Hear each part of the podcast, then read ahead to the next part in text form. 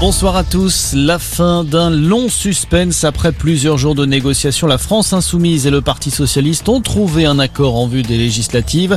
Euh, le texte prévoit notamment la retraite à 60 ans, la revalorisation du SMIC à 1400 euros ou encore le blocage des prix euh, de produits de première nécessité. Euh, dernière étape maintenant, le Conseil national du PS demain soir, il doit donner son feu vert pour que le texte soit définitivement adopté. Mais plusieurs cadres socialistes ont déjà prévenu, ils rendront leur carte si la l'accord est accepté.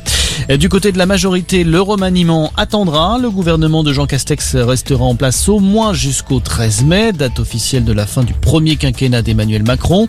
C'est la mise au point faite cet après-midi par le porte-parole du gouvernement, Gabriel Attal. Principale interrogation, le choix du prochain Premier ministre. Plusieurs personnalités ont déjà décliné la proposition. C'est le cas notamment de la députée socialiste Valérie Rabault. Elle refuse de porter le projet de la retraite à 65 ans. La guerre en Ukraine avec de nouvelles sanctions européennes à l'étude contre la Russie. Parmi les propositions faites par Bruxelles aujourd'hui, la mise en place d'un embargo progressif sur le pétrole russe. Une dérogation serait accordée pour la Hongrie et la Slovaquie, deux pays très dépendants des ressources de Moscou.